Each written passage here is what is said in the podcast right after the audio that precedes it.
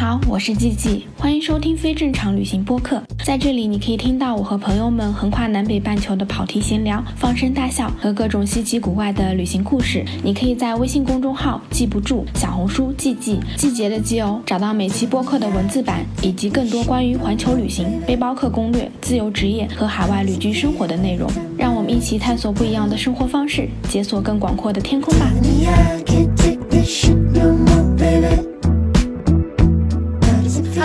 好，我是季季。大家好，我是丸子 Lily。欢迎收听非正常旅行电台，这是一档横跨南北半球的旅行播客，带你用声音环游世界。今天这期播客呢，就是我终于和丸子面基了。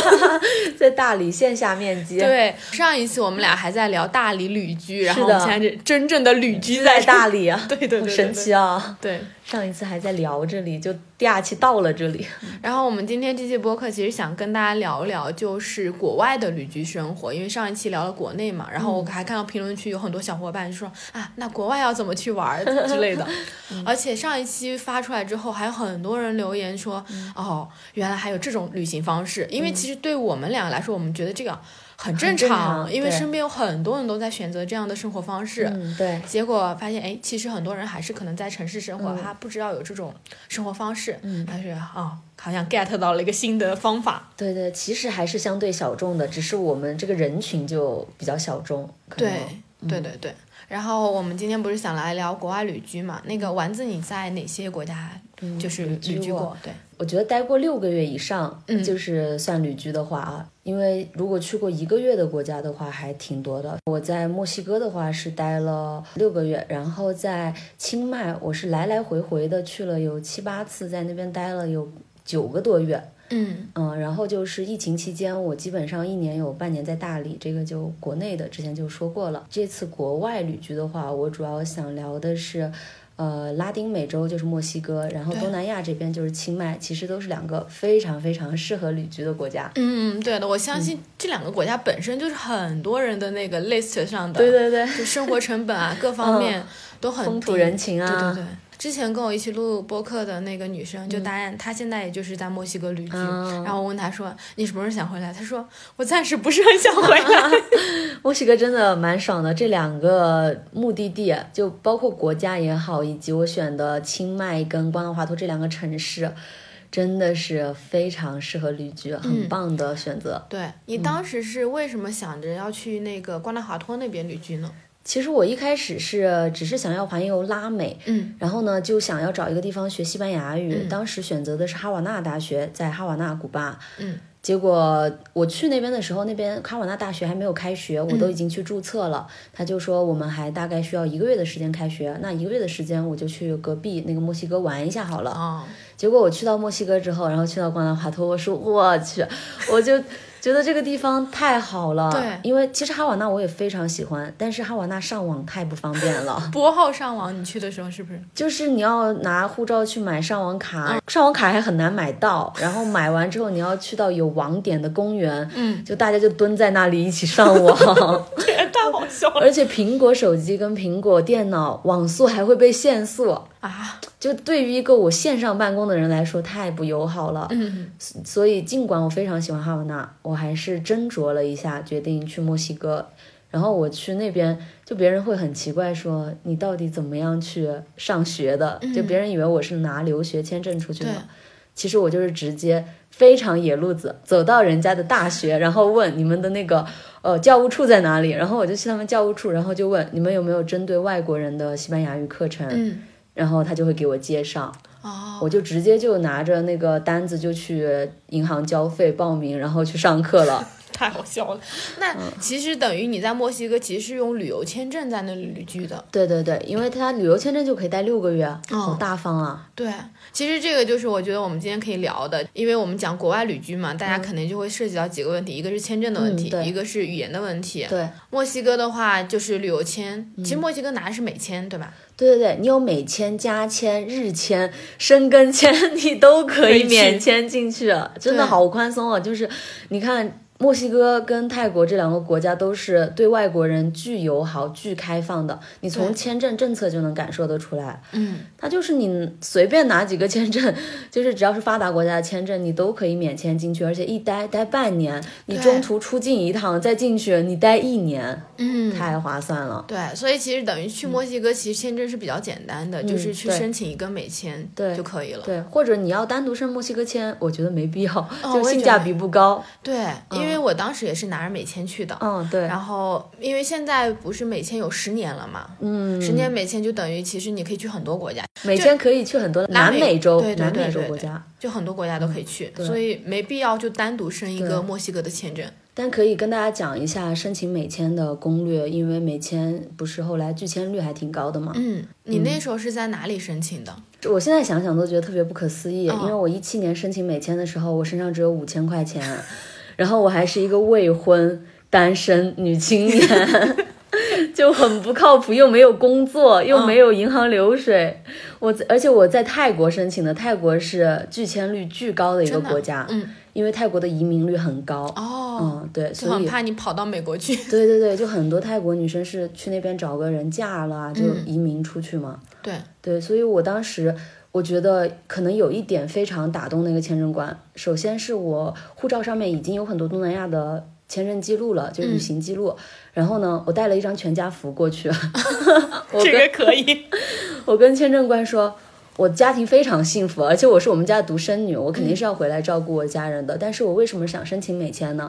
因为美国是一个非常强大的国家，以至于我拥有美签之后，我可以通畅的在南美旅行，就是凭借美签免签进入很多国家。对，对，就是先夸了他一顿，然后再说我的主要目的其实是环游整个嗯北美跟南美洲。嗯，但是如果有机会我可以去到美国旅行的话，我觉得这将是我旅行记录上的一个非常漂亮的一页。嗯，就夸了他们一下，然后呃签证官特别高兴，就觉得可能觉得比较真诚吧。嗯但我觉得我这个运气成分比较大，我当时还是奥巴马在任嗯，啊、那个时候还关系比较友好。对，那时候政策比较宽松一点。对，是的，那你这个真的运气很好，因为运气很好了。因为一般他需要财务证明嘛，申请嗯美签，然后他需要你出示财务证明，比如银行流水或者是你的存款。因为我是在加拿大申请的美嗯签，他需要你出一个行程单，就比如说我去美国十天，然后你要证明你有十天的钱，嗯然后。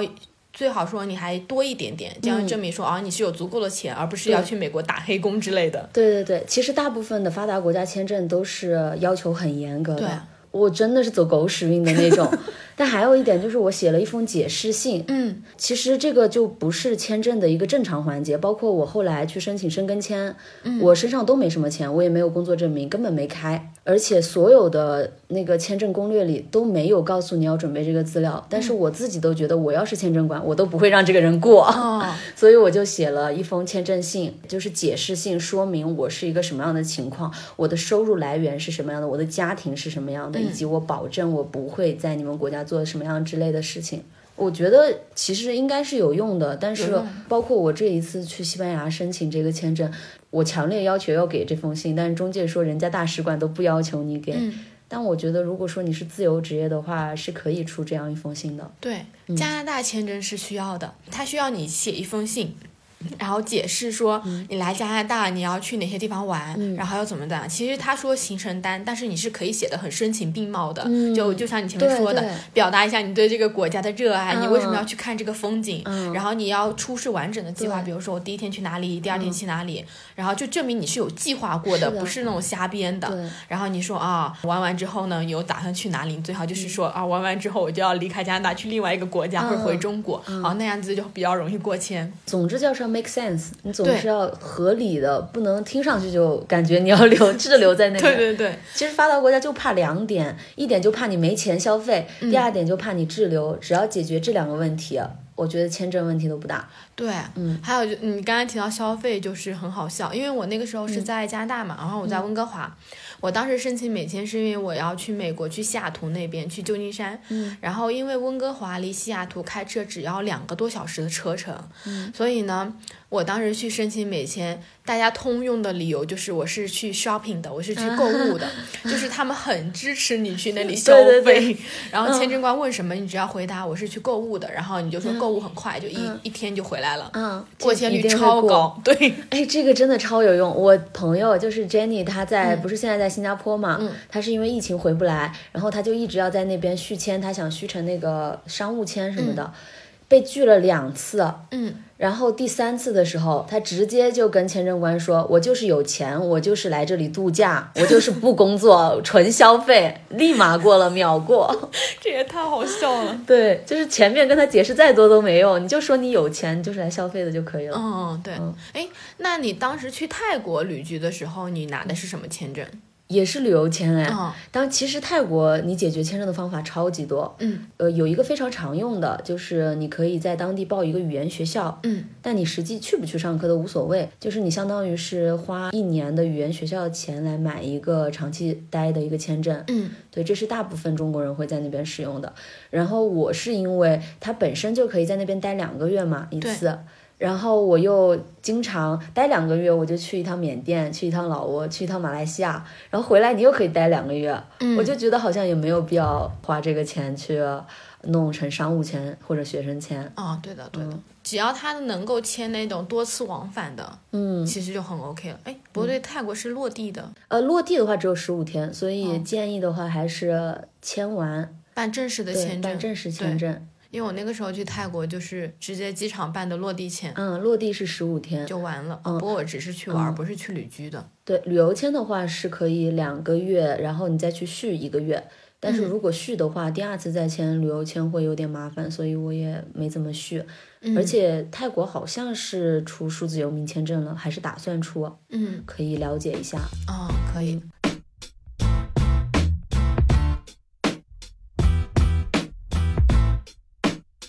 其实我觉得聊到旅居，大部分人会关心的肯定是花费的问题，对吧？嗯，对对对，你你去墨西哥的时候，那边的物价怎么样？比如房租这些？我选择旅居城市的性价比全部都比国内高，肯定是消费比国内低的，不然没什么意义啊！我赚的是国内的钱，我去我去加拿大或者美国消费的话，我图啥？肉疼。对啊。对所以就我在墨西哥的话，我当时的房租是一千二，嗯日常消费那些的，大概一个月我会花个五千块钱吧。嗯五千块钱都是基于我可能一天就有一顿是在外面吃，嗯，所以消费还是挺低的。我觉得墨西哥的瓜纳华托那个城市的消费跟泰国基本上是差不多的，可能比泰国高一点点。嗯泰国你那时候是住清迈吗？对，泰国住清迈，清迈的话，你也是租房还是你怎么租？呃，我租过，租房的话是一千五一个月，嗯是一个一室一厅的那种单身公寓，哦然后它会有游泳池，有健身房，这么好？是真的很好，大概是个三四十平的样子吧。嗯最开始是住民宿，嗯住民宿的话，差不多也就是一千多块钱，两千块钱一个月。嗯当时可能住的好一点的话，就是两千块钱一个月。那其实还是挺便宜的。对啊，对啊，跟那种美加、澳、新这种国家比起来，对，包括跟国内比起来都要便宜很多，便宜其实啊很多。我之前是一直在温哥华生活，然后温哥华生活成本真的是非常高，差不多房租就要一千刀，就五千块钱人民币。嗯，而且那个是合租的，如果你要租那种像你刚刚讲的，就是单身公寓的话，至少要一千五百刀，就差不多七千多、七八千。哎，那其实跟北上广差不多，是不是？对应该说北上深差不多。对，北上深，对，就是跟他们是几乎是一样的。所以你从加拿大回国之后，会不会觉得还挺便宜的呢？房租你会觉得一下便宜了，因为我现在就是全国各地跑，而且因为旅游业的关系，就真的到处住宿都很便宜。像你在大理，抛开五一，感觉那房子都五六十块钱，嗯，是的。然后就五一稍微贵一点，就一百多。对，但这个应该是特殊时期。嗯嗯，对，就是对于如果说想在美加这种国家旅居的话，怎么样才能降低生活成本？要么就是你不要在很大的城市生活，你可以去那种乡村一点的，那个生活成本是会很低的。因为二零年的时候，因为疫情关系，然后我就搬到山里去住了。嗯，然后我在山里的话，大概你一千刀，你是可以租到那种一室一厅上下的那种小的 loft 了。loft 对，可以跟别人合租这样。对，，如果你跟人合租的话，可能你就是一个月房租可能五六百。嗯，就可以了，而且那个风景就已经很好了，就走出去就是湖，就像那种瑞士啊，然后旁边就是雪瓦山的那种，湖让我想起了乡野的生活，就是那种感觉的。虽然它可能没办法跟东南亚国家比，因为它基础成本就在那里，对对，但是其实你比你在城市生活已经要低很多了。就是如果你在加拿大或者美国这种村子里面旅居的话，他会不会吃饭啊？交通不方便？其实，在北美，大部分人如果你真的要省钱，就都是自己做饭的。嗯，自己做饭，如果买菜其实是挺便宜的，我觉得一个月就是三百刀到五百刀就足够了。你不要出去吃，出去吃的话其实还比较贵。它的那种贵是。你吃很基础的，你会觉得很贵，比如说一碗什么越南粉就要十几刀，就五六十块钱啊，对，拉面什么的很对，贵。都很贵。然后你在网上吃，就是比如说你吃一个什么自助的，嗯，什么日料什么的，三十刀就一百五十块钱，你可以吃那种寿司刺身吃到饱，就真的全都是很新鲜、很肥美的三文鱼，然后就吃到饱。就要出去吃就吃好的，对基础的就在家做。对，然后比如说吃那种很好的法餐，就很多道菜的，嗯入门级的可能也就是个两三百块钱，然后你要吃到很便宜啊很便宜。然后你要吃到很顶尖的，可能也就五百块钱，嗯五百块钱你就可以坐在温哥华旋转餐厅里面吃饭了。哇，那我感觉现在在上海随随便便吃个饭，人均都是对三百左右对的那种，两三百吧。对它的那种生活成本是它基础的，因为它基本的那个人工、物价、那些东西在那里，你不可能把劳劳动力成本省掉，所以吃便宜的你会觉得贵的要死。我记得我一四年刚出国的时候，我就什么都不敢买，就是一个盒饭怎么要这么贵，就觉得心好疼啊。哎，我第一次去美国的时候，我当时那个美国签证官都懵了，嗯。因为我是去完整个南美之后，那个美签后面就是那种美签免签的国家都盖在美签后面了嘛。嗯，那个美签的那个签证官一看，我美签后面没地方盖自己的章了。就我去到洛杉矶、嗯太晚了，我打了个车花了五十刀，好心痛。就吃了个面，花了又十几刀。我想这个国家怎么这么贵啊？对对对，而且如果你去美国纽约更贵，哦因为纽约的话真的是寸土寸金。像我人生中住过最贵的青旅和 A M B N B 都在纽约。嗯我记得那时候我还跟我一个朋友一起，嗯先说打车吧，嗯他当时从那个机场打车到纽约的中心，花了一百美刀。妈呀，这个真的太贵了。他当时也觉得路很难，然后嗯就就他也自己一个人出去来找我嘛，然后就觉得哎呀那就打车吧。打完后他说我一直看着跳表，一直跳，一直跳。是的，是的，就在在那种美加打车，就看着那个跳表，心就很痛。对我从来不打车，我在加拿大的时候从来不打嗯车，除了那种很短期的、很短距离，可能就十几刀，嗯然后可能会打一下。然后大部分的时间，你知道一百美金你可以租车租租两天了，哦，租车很划算，对，对在美加租车都很划算。租车很便宜，油费超便宜。嗯然后你就是真的两天租车，你就可以玩一趟了，根本不需要打车。嗯，但是你像洛杉矶的话，它公共交通又差，它就只能打车或者租车，所以最好的方式其实就是出机场，直接在机场租车。对，嗯哦，洛杉矶的交通可太烂了。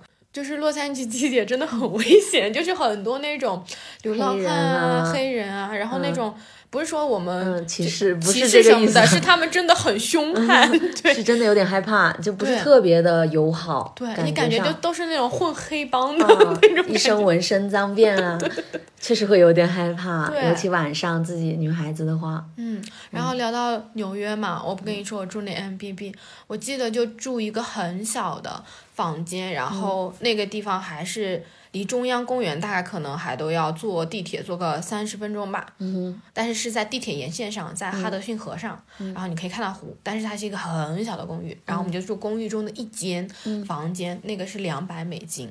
一间房间两百美金，那个房间大概就十平米，哇，现在在可以租一个超级高级的海景房了，在大理。对啊，两百美金就已经一千多人民币1000多人民了，在大理可以住一个月了，好吗？对啊，可以直接住一个月了。所以就是，我觉得我选择旅居很重要的一点就是它的性价比一定要高，嗯不然像这种很贵的地方就去玩两天就好了。嗯，要不然你就这种很贵的地方，你就年租，就是这种对一直住下来，成本也能降下来。对，但是美国呢，怎么说？就是嗯，去沙漠里边儿，嗯我有时候就是玩儿嘛，然后边玩儿就会边看，嗯因为我就很想找一个地方可以定居。然后有一次去那个纪念碑谷，就大峡谷那边玩儿，然后沙漠里面，你知道沙漠嘛，那种大的那种别墅，然后还有什么热的温泉、游泳池什么的，他那一栋房子才二三十万美金。就一整栋可能有五六个房间，然后你有车库开进去，只是在沙漠里而已，但是真的很便宜，嗯，就是二三十万美金，也就是一百多万人民币，但是它那个比国内还便宜。对它那个 house 是很大很大的，就真的很漂亮。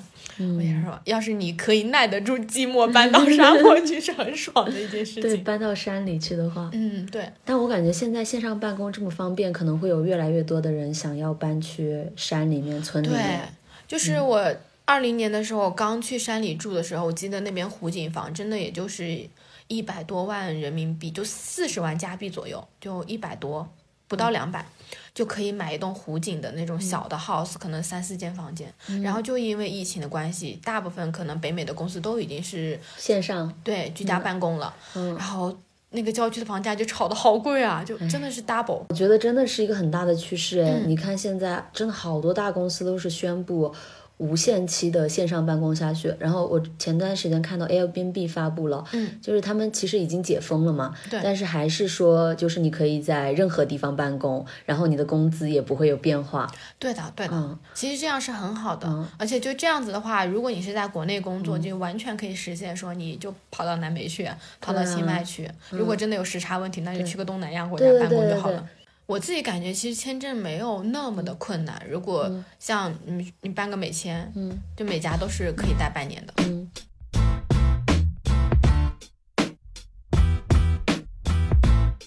你去当地找房子，你会觉得困难吗？你当时去嗯墨西哥的时候，你怎么找的？其实是刚开始出发比较害怕，就很多人会想要在出发之前就把所有东西定下来，嗯好像过去会比较安心。对，我一开始也会这样，但我后来发现你这样定的话，就是会比较贵。嗯，后来我的选择就是，我先去到这个城市，然后在 Airbnb 上面租个两三天的时间，然后我再在当地就地去找，嗯比如说。呃，你可以去在网上进入他们的 Facebook 的小组啊，嗯。提前先联系一些人看房，对。对，然后你就一天时间，你就可以去看好几套，哦。然后再去到当地，有的信息会在超市，有的信息会在一个城市的 information center 嗯。去公布，或者报纸上面都会有一些租房信息，或者其实很好的一个方式就是在当地打听，对，就是找当地的房东啊什么的。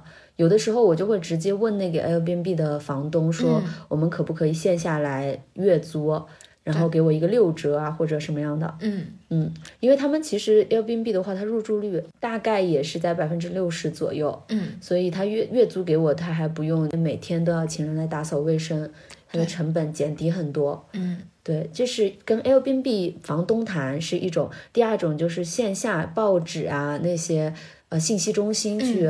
找讯息，然后第三种就是 Facebook 呀这种 Instagram 啊这种小组去找信息，然后在当地看房是最便宜的。啊、我也是比较认同。其实你去就是像你住个青旅啊什么的，然后你先了解对当地那些片区。其实很重要一点就是你还要了解一下，比如说有一些像墨西哥，墨西哥城很多区是比较乱的，你是应该先去了解一下哦，哪些是比较适合你住的。嗯而且你一般一签，你至少签个一个月，那你就长期待，你应该去周边环境看一看。对对对，这是不是你想住的？然后有没有一些餐厅啊，或者说你想看到什么文化活动之类的？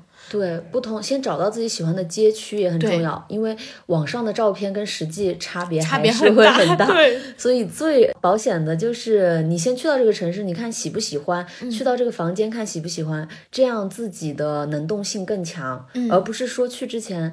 就是你第一次出发，我觉得你可以去之前把所有东西定了，因为为了让自己安心。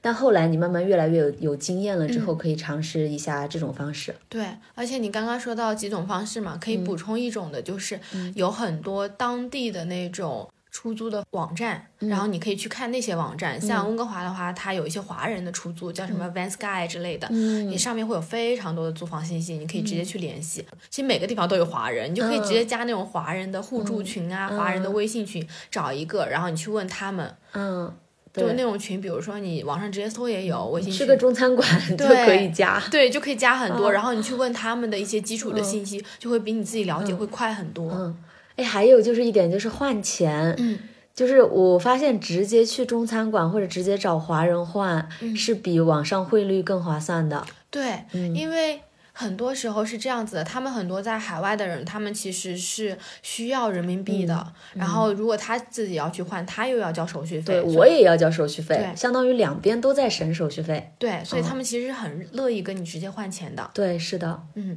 说到换钱这个，我之前很推荐大家，我不知道现在还不可不可以用，就国内的农村信用社储蓄卡。嗯它在至少美国和加拿大的那个 ATM 是直接可以取钱的，取出来的钱是当天汇率，没有手续费。手续费是取一次嗯可以取一千刀，然后只有两刀的手续费，或者是一点五刀，那个是很低很低的。它是所有的银联卡都对是这样，还是说只有农村储蓄就是就是农村信用社，什么农村银行它应该是有、有那个合作优惠。就是真的，哦这个我一两刀的那个钱就可以直接取了。马上回去办一个，这个一定得安排起来。对因为在国外手续费还挺高的，很心疼收起来。因为信用卡就是你完全没法取现，它那个汇率太高了，手续费很高。然后它那个是储蓄卡，然后我当时刚出去留学的时候，我就办了好几张这样卡，因为我妈要给我打生活费，如果她打给我的生活费或者学费，直接从国内换汇或者是电汇直接转到学校去，那个中间手续费都很高，嗯。可能算来算去要百分之三到四，就是汇率加银行操作的那个钱。是的，我现在在那个中国银行上面换汇的话，也是加那个手续费在上面对，啊，所以我就想说，要不就是也可以直接找人换，除了说自己存钱啊、储蓄的话，就在线上换就好。对，然后那个时候就办了大概三四张卡，然后这样子每张卡每个月它有限额，每个月大概可以取两千刀。可是对你一个在国外生活的时候，你有三四张卡，你每个月取这么多钱远远够了。像我留学的时候，我也花不了这么多钱，我同时取好几张卡，肯定是我要交学费的时候了，嗯，对，所以是完全就是可以自己。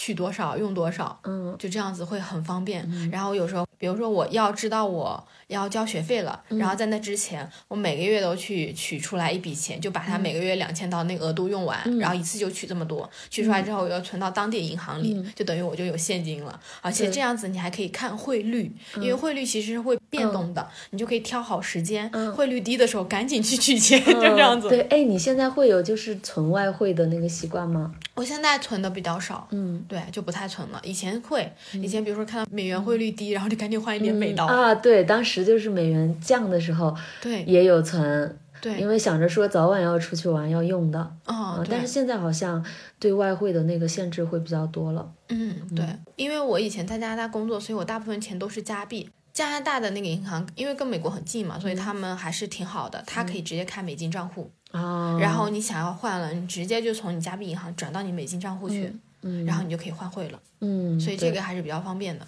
但是就是旅居的话是不能工作的哈，朋友们，对不然被抓到会很麻烦。对，除非你就是拿那种打工签证。，working holiday 才行。嗯我昨天不是还跟那个阿明聊 working holiday 嘛，然后他说就是澳洲、新西兰其实都是有的，嗯对，大家可就可以去申请。其实现在已经开放了，重新。对但是有一点非常重要，如果你是 working holiday，你在新西兰或者是澳洲申请美签的话，一定就是不要太强调你在当地工作的这个事情，会嗯很容易拒签。哦因为美国就是非常担心别人去打黑工。哦，对我也有个朋友，他就是在澳洲打工度假。其实，在澳新加申美签都挺简单的，嗯因为发达国家申发达国家的签证就比较容易啊。对，在国内很难，我有好多朋友都拒签。对，反正只要是第三世界国家或者发展中国家申那种发达国家签证都卡的特别严。嗯嗯，对，嗯就特别严。你让我后来有几次，我真的是可以当一个成功的就是移民中介或者这种 中介。我很多朋友去加拿大找我玩，都是我帮他申的，我直接在加拿大的官方网站上帮他递交，所以他不走国内这个递交流程。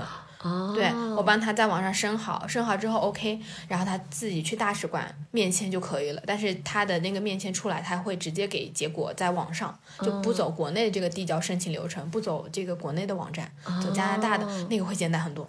哇，那你完了，你回头 好多听众要加你，让你升，你可以开个，对，你可以开个这个业务了。对，因为我就是自己升，然后我爸妈又来，然后朋友来找我玩，就升的太多了，就导致我很熟了，因为就是自己留学嘛，留学之后你总觉得。DIY 很多东西。，对，你就觉得找中介就太贵了。对虽然有时候中介也就是收个一两百刀、两三百刀，但我还是觉得舍不得那个钱。我主要是觉得就是中介他其实没你自己做事情靠谱，对，放心。对，尤其是这种需要面试的签证，嗯，很可能你说的跟中介递交的东西有点不一样，你就被拒了，你自己都不知道为什么。嗯，所以还是自己弄，放心一点。虽然我这次招的是中介，对 对，学生签会更麻烦，所以我就直接找中介了。嗯嗯嗯，对的对的。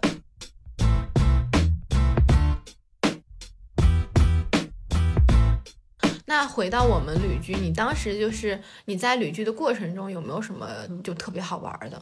因为我就是觉得旅居比旅游好玩太多了。对，旅居最重要的一点就是你真的能够认识当地的朋友。嗯哦，像我在墨西哥的时候，我不是在那边学西班牙语嘛，嗯呃，我就上午八点到十二点上课，然后下午呢就自己看看书啊，工作一下呀，因为比较热也，嗯然后到晚上的时候，基本上从晚饭开始就是跟朋友们一起玩，然后像周三我会去一个教堂，嗯嗯，就是做志愿者，教那些小朋友唱歌。然后周五跟周一的晚上，我都会去上拉丁舞课。然后周二跟周四，我就会上去上吉他课，太爽了。巨丰富。然后当地有那种，就是有点像少年宫，嗯，巨便宜，就是一个月我上那个吉他的课程只交两百块钱学费，两百人民币，天哪！就相当于四舍五入不要钱。对，就等于国内一节课的钱，一节课的钱，我去上一个月的课，我当时就是恨不得把他的舞蹈课，然后那些吉他课、钢琴课全部报一遍，但我没时间了，嗯。因为我已经把我周一到周五所有的时间全部都排上了，嗯。就因此在当地认识了很多当地朋友，嗯。然后。我记得印象非常深刻的是，我的那个老师，我的西班牙语老师，她是一个六十岁的老太太，嗯，也不叫老太太，现在六十岁很年轻，对，嗯，然后那个墨西哥老太太叫墨西哥老师叫露丝，嗯。我们是她带的最后一届学生，嗯，所以她就也非常用心，而且我们那个班有点特殊，嗯，就不是正常来上学的那些人，嗯。所以我们班有我。还有老汤是一个中国男生，他是从浙大读物理系博士，嗯中途辍学，决定要当诗人，啊开始满世界流浪也是。然后还有一个印度的女生，她是在当地读化学的博士，但是因为她老师说你还是需要会一点西语，她就来学了。嗯，然后还有一个韩国的弟弟，还有一个韩国的姐姐。那嗯个韩国的姐姐她应该是已经财富自由了，五十来岁。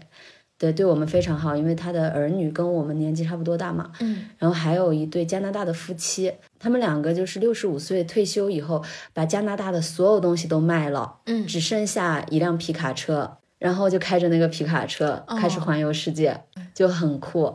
然后他们就也是准备去拉美之前，在墨西哥学西班牙语，所以我们班是从十八岁到六十五岁 的一个跨度。对，就这个班本身就很有意思，加上我们的老师带我们是最后一届，他也非常用心。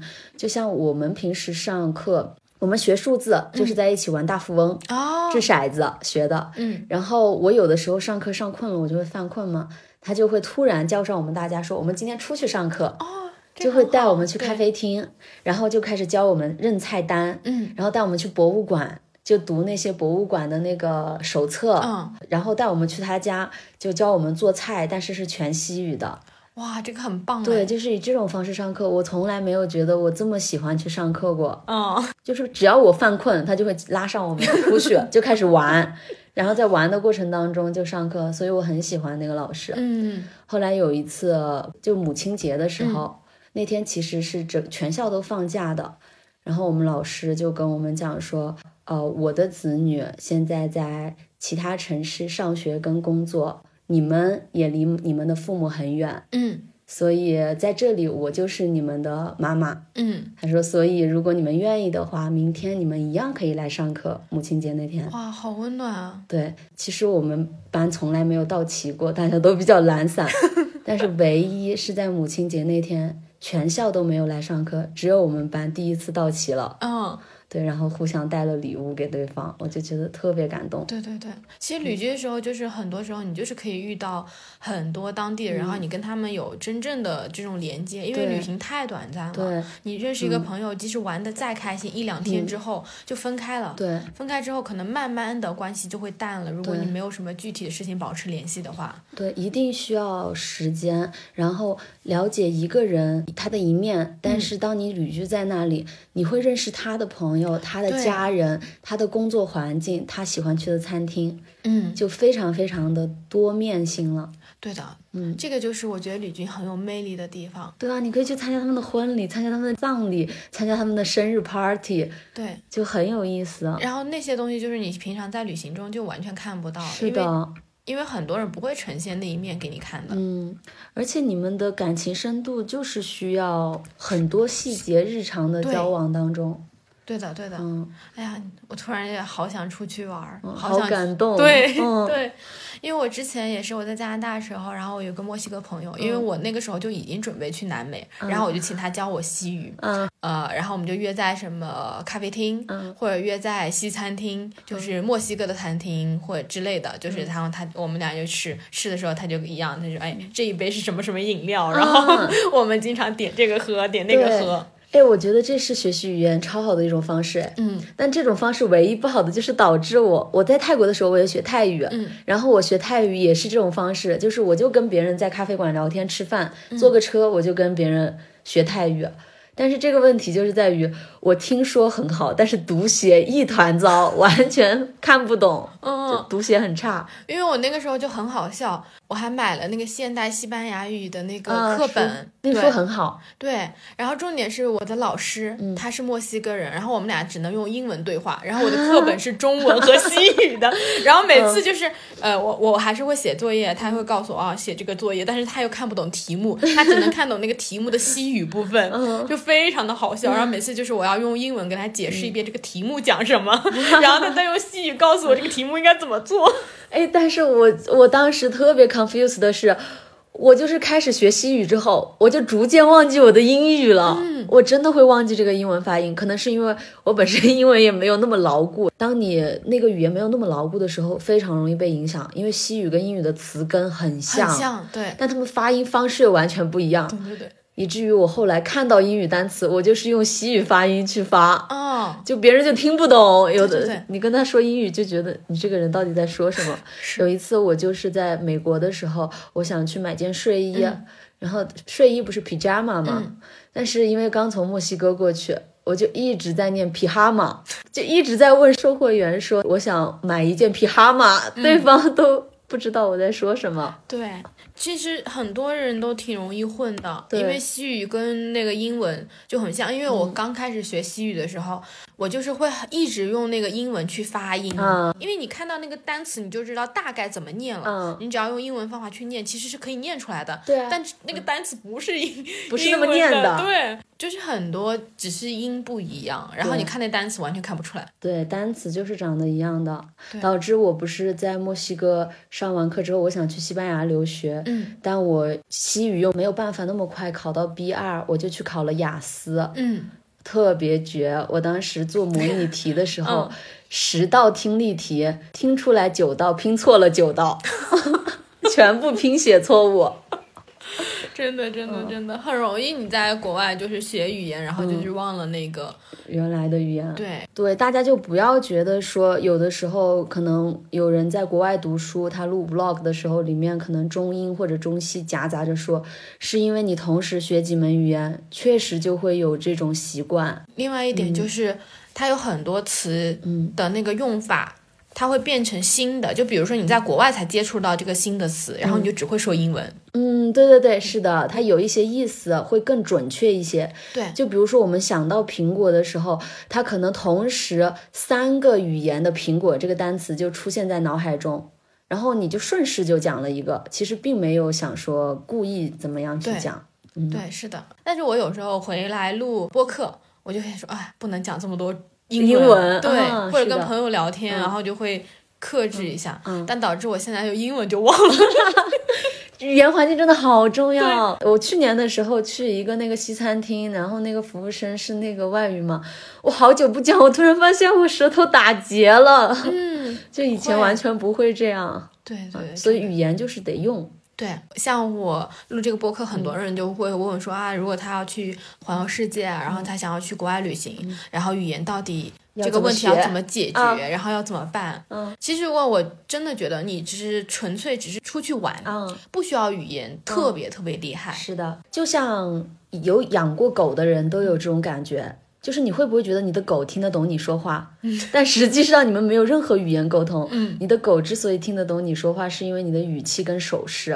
对，人跟人之间交流也一样的。嗯，就是你的手势跟语气能够传递百分之五十的信息，对剩下百分之五十的信息可以靠语言补充。嗯但没有的话，你也是可以交流的。对，然后就是可以像我们刚刚讲的，你可以去到当地，嗯然后开始学语言，因为我觉得学语言很重要一点是，它可以让你增加很多对当地文化的了解。嗯很多东西如果你不学那门语言，或者你只用英语，嗯你真的是理解不了的。对，而且就是你到了当地之后，你有很强烈的动力想要学语言。对，还有就是。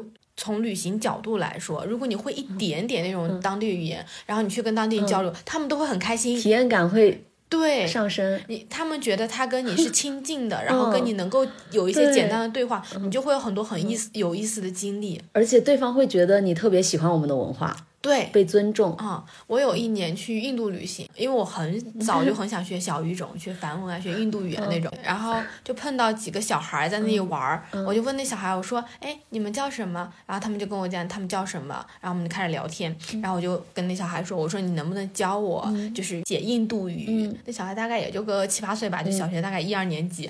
然后他们就开始教我，就是在我的小本子上写这个印度应该怎么怎么发音，就大概就是哎你好，我是谁，我叫什么季季，然后怎么怎么样。然后那小孩就可开心了，然后就一直教我，教了我半个小时，就一直坐在那里，因为他们可能觉得自己当小老师，然后还一直纠正我的发音，说哦这样念才是对的，那样念才是不他们对还会觉得你很好笑、很可爱。对对对，然后就感觉哎，突然就只觉得你的那个旅行有了不太一样的意义，就觉得，很好玩。是的，这就是有一种很好的交流跟沟通方式，在学习的过程当中吧。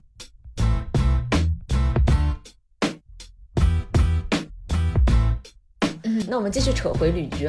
对，其实我挺想聊聊就是旅居好玩的事儿。嗯，就你当时在清迈，你有没有什么好玩的故事？清迈就是可能大家对于旅居还会有一点困惑，就是如果说我不在当地上学，我怎么认识当地人？嗯，我的很多故事都是从如何认识一个陌生人开始的。对，就比如说我第一次去清迈的时候，我那个时候在那边做义工，嗯，那个民宿就在清迈大学背后，所以就很多大学生。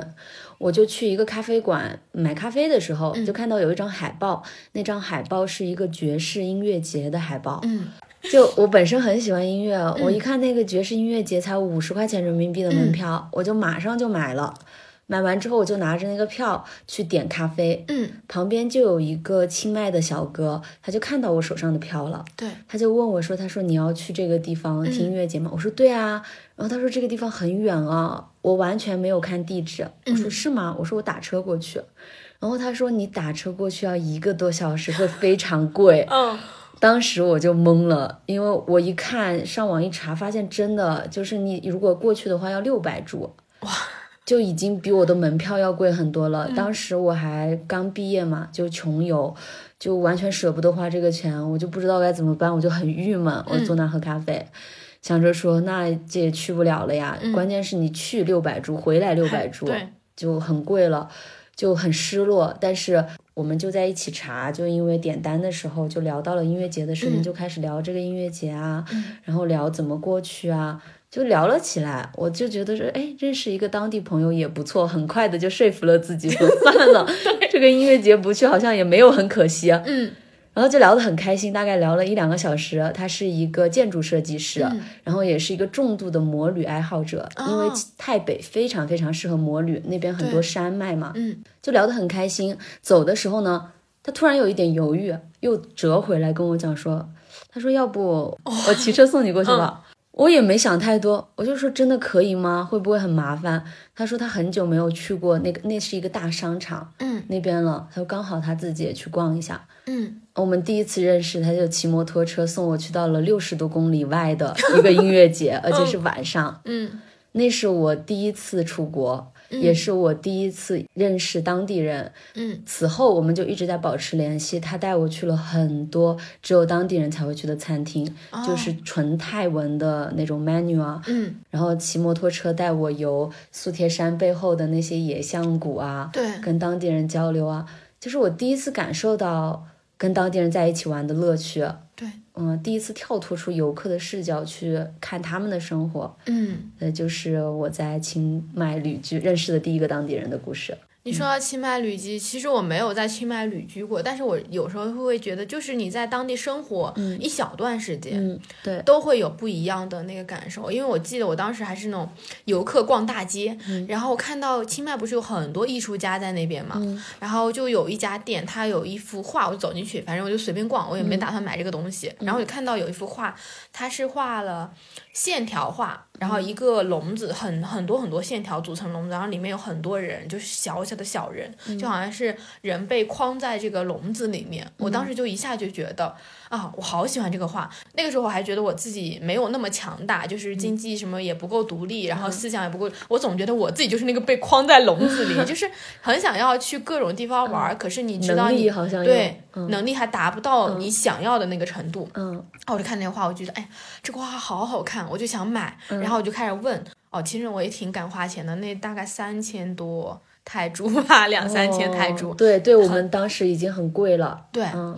就还小小的一幅画，而且重点是我那个时候已经在加拿大了，我还要把那幅画背回加拿大。嗯 然后因为老板可能很少见到有游客要去买真正画廊里的画，嗯他就跟我说啊，这个画这个画的人是谁谁谁，然后他在哪里哪里有一个画室，就在那个边上。我就说那我能不能去？他说可以，就是清迈不是有很多农田嘛，就是那种很好看的农田，那画室就在一个农田边上，你感觉就是那种茅草屋一样。嗯 走进去之后，发现它其实底下是有建筑的，都是那种木头啊、竹子之类的建筑，挂了很多很多很多画。嗯有一些就是那种画着清迈的风景啊、山水的水彩画，也有当时那个艺术家、他自己做的一些什么雕刻啊什么，都在他那个画室里。然后我就因为买了那幅画，然后我就去了那个画室那个艺室。术家。对，我就去那里看到了那些画，我就觉得哦，就觉得这个钱花的很值得。是的，其实我们买的就不是那个东西本身，而是背后的一个故事。我有的时候会觉得，嗯，对，而且我很长时间是一个没有我固定的家的一个人，对，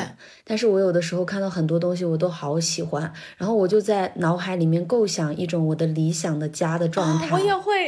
对我看到那些喜欢的东西，我就把它放在我脑海里的那个家里面。然后我突然有一天，我就跟别人说，我的理想的家就是这个家里面的每一样东西都跟我有关系。你说到这个，我也是，就是我非常喜欢图书馆，嗯。然后书店，我总觉得我以后要把我的家。弄弄成像书店一样，嗯。就书店和美术馆的合集。然后现在我就是去每一个城市，我都争取去一家书店，就去当地城市，不管它是多网红书店，还是有那种历史的，我就每次去一家，然后看到好看的设计，我就拍下来。然后我现在就是我的脑海中的家，就是哎，我家的那个书柜是要这样子的，然后那个阶梯是这样子的，是的。然后那个墙壁应该是什么样子，就是你慢慢就是你家里就想一个，对，就有很多元素，然后就放进去，然后那个东西就可能就是从你旅行中看来的。嗯，对，一个理想的家的构想，嗯，对，其实就是在旅居中，你住过那么多房子啊，然后去过那些地方，都在影响着你。对对对，然后你就会慢慢明白你自己想要的那空间是什么样子的。嗯，对，对，这个我觉得其实也算是旅居的一个好处，就是它能够帮你想明白很多事情。因为我有时候住一些空间，我就想哦，那个地方我很喜欢，但可能那个不是我想要的。比如说，就是那种很欧式的，我之前去。加拿大那边法语区，它就有那种法式的小洋楼，嗯，真的很漂亮，就一栋一栋，然后木头走上去。但是我就会觉得那个地方不是我想住的，嗯，因为我觉得它有看一看就好了。对它有太沉重的历史气息，嗯然后我就希望我的家是轻盈的，轻的，嗯我一直很希望我家是那种水泥墙，像美术馆一嗯样，然后什么东西都没有的，然后我可以一点一点，把它添加进去。比如说我自己可以画画挂上去，然后我的所有家具应该都是可以有移动的，嗯，就随时可以改变。我希望我家是那样的。是的。我到现在为止，我也不会在什么吃啊、住啊、买衣服啊上面花很多钱，但是我是愿意为艺术买单的。嗯，就比如说去到这个地方看到他的画，我也不知道哎，就那个东西好像它是它是活的一样。对，就是别人可能会想说，你花三千铢你买个画、嗯啊，那它到底就是能够带给你什么？它有什么实用的价值什么的？哦，我感觉我们走到下一个阶段，实际上就是在为这些东西背后的东西买单了。对因为在那张画后面是这个艺术家很多年对他的一个付出，嗯，他的一些灵感。对，就是你当你跟这些艺术品啊，跟这些东西产生情感共鸣的时候，我觉得那个东西它是不可替代的。对，那个价值是非常高的，然后它可以持续很久。它不会像你买一个衣服，然后吃一顿饭一样，它延续不了太久。嗯嗯嗯，对我觉得慢慢的，其实你就是会转变，就包括旅行的体验也好，这些东西是可以带着走很久的。是的，是的。我觉得真正重要的一些东西，反而是看不见的东西。嗯，对，在影响着你。就别人说你花钱找罪受啊，你去那么多地方，然后实际上你回来了又怎么样呢？但那些东西恰恰是影响我们最大的。对，就去一个地方旅居，然后把自己浸泡在那种文化氛围内。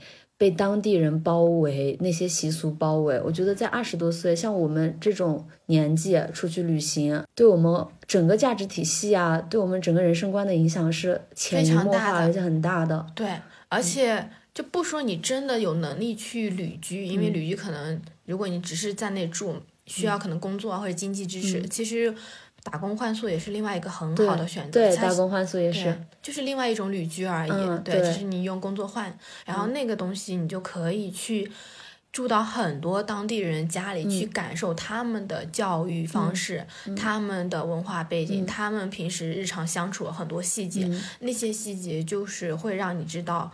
我自己会有很深刻感觉，就是它会让你知道，在做很多事情的时候是有很多不同的处理方式的。对，比如说你在吃饭，你在教育孩子的时候，你在处理很多紧急的状况的时候，你可以怎么去处理？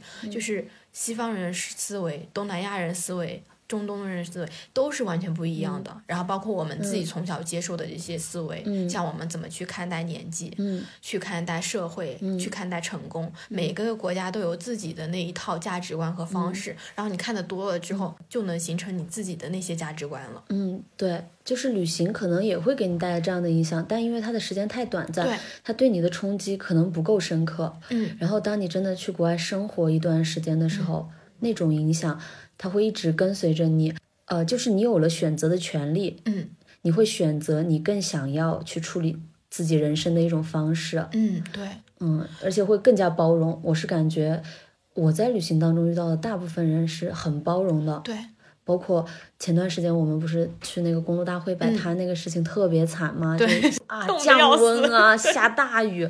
大家是真的是开着几千公里的房车，嗯从新疆、内蒙、西藏一路开过来。像我是直接推迟我去西班牙的计划，我来回坐高铁从广州到大理十二个小时这么过来，大家付出了这么多的时间精力聚在那里，然后抱在一起就是下大雨，嗯没有一个游客，嗯，就遇到这种情况。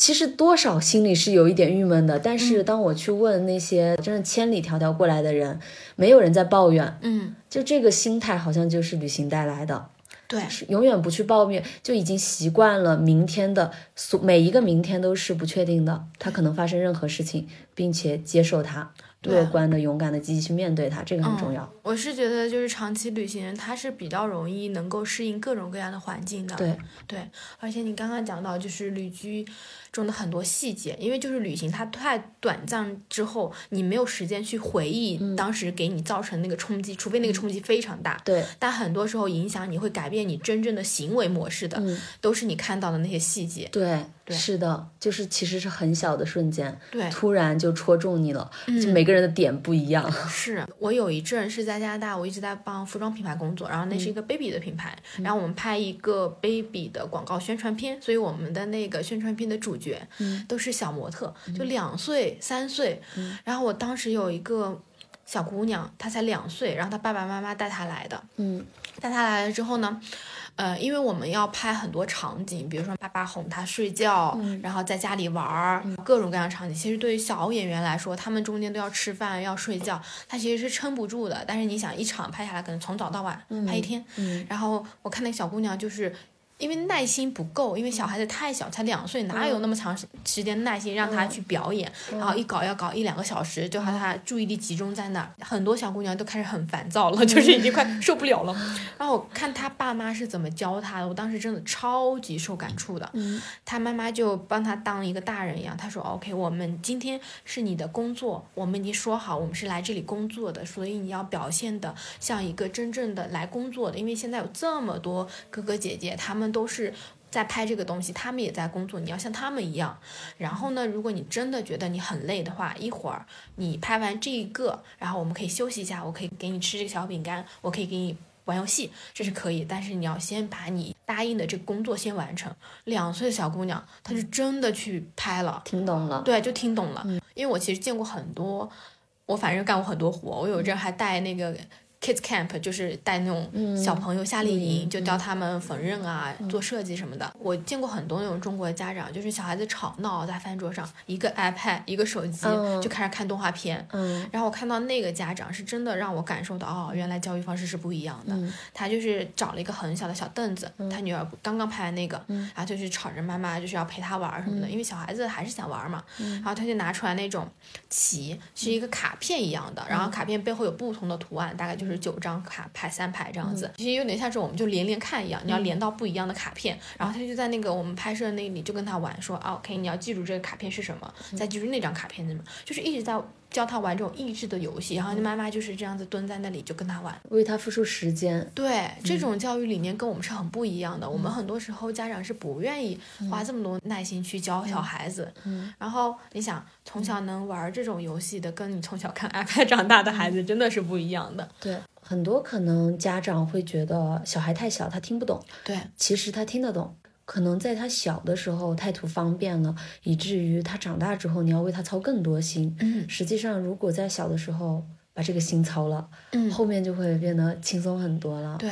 所以这些细节就是会改变。我当时就觉得，嗯，如果我以后有孩子什么的，我的教育方式应该是这样子的。然后那种东西对我触动是很大的。对。可是那些东西就是因为你在当地生活，对，你才能接触得到，不然你怎么可能有机会，就是能够看到这么就是细的那种社会的剖面、生活的剖面。嗯，对对，因为旅游的话，其实去的都是景区，那些景区其他人也是游客，对，所以还是挺不一样的旅游跟旅居。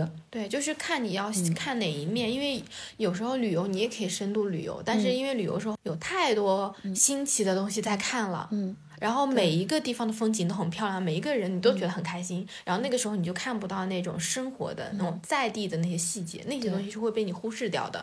所以我觉得旅居是一个很好的补充。对，就是旅游可能像是广度，然后旅居就是有深度的。对，而且旅游我觉得更多的是对自我的探索。对，你把自己放到变化的环境中，但是旅居就是你还在探索别人的生活。嗯啊，我可能觉得就是先旅游，对自己有一定。认识之后，慢慢的你可以开始认识别人，对，然后通过别人的这些东西慢慢来影响自己，嗯，对的，所以还是挺有意思的。是的，是的，嗯，旅居还是挺酷的，还是挺棒的，就是希望大家有机会可以体验。对，嗯，今天又聊了超级多，我们俩真的是很能聊，有太多可以聊的话题了。对，那差不多这就是我们今天这期的播客了。然后蝎子也丸子来聊天，我们俩就很开心，真的是坐在这里闲聊。下午可以继续去 对对凤阳驿闲聊了。对，可以可以。那我们这周的播客就到这里，咱们下周六的时候继续闲聊全世界，拜拜拜拜。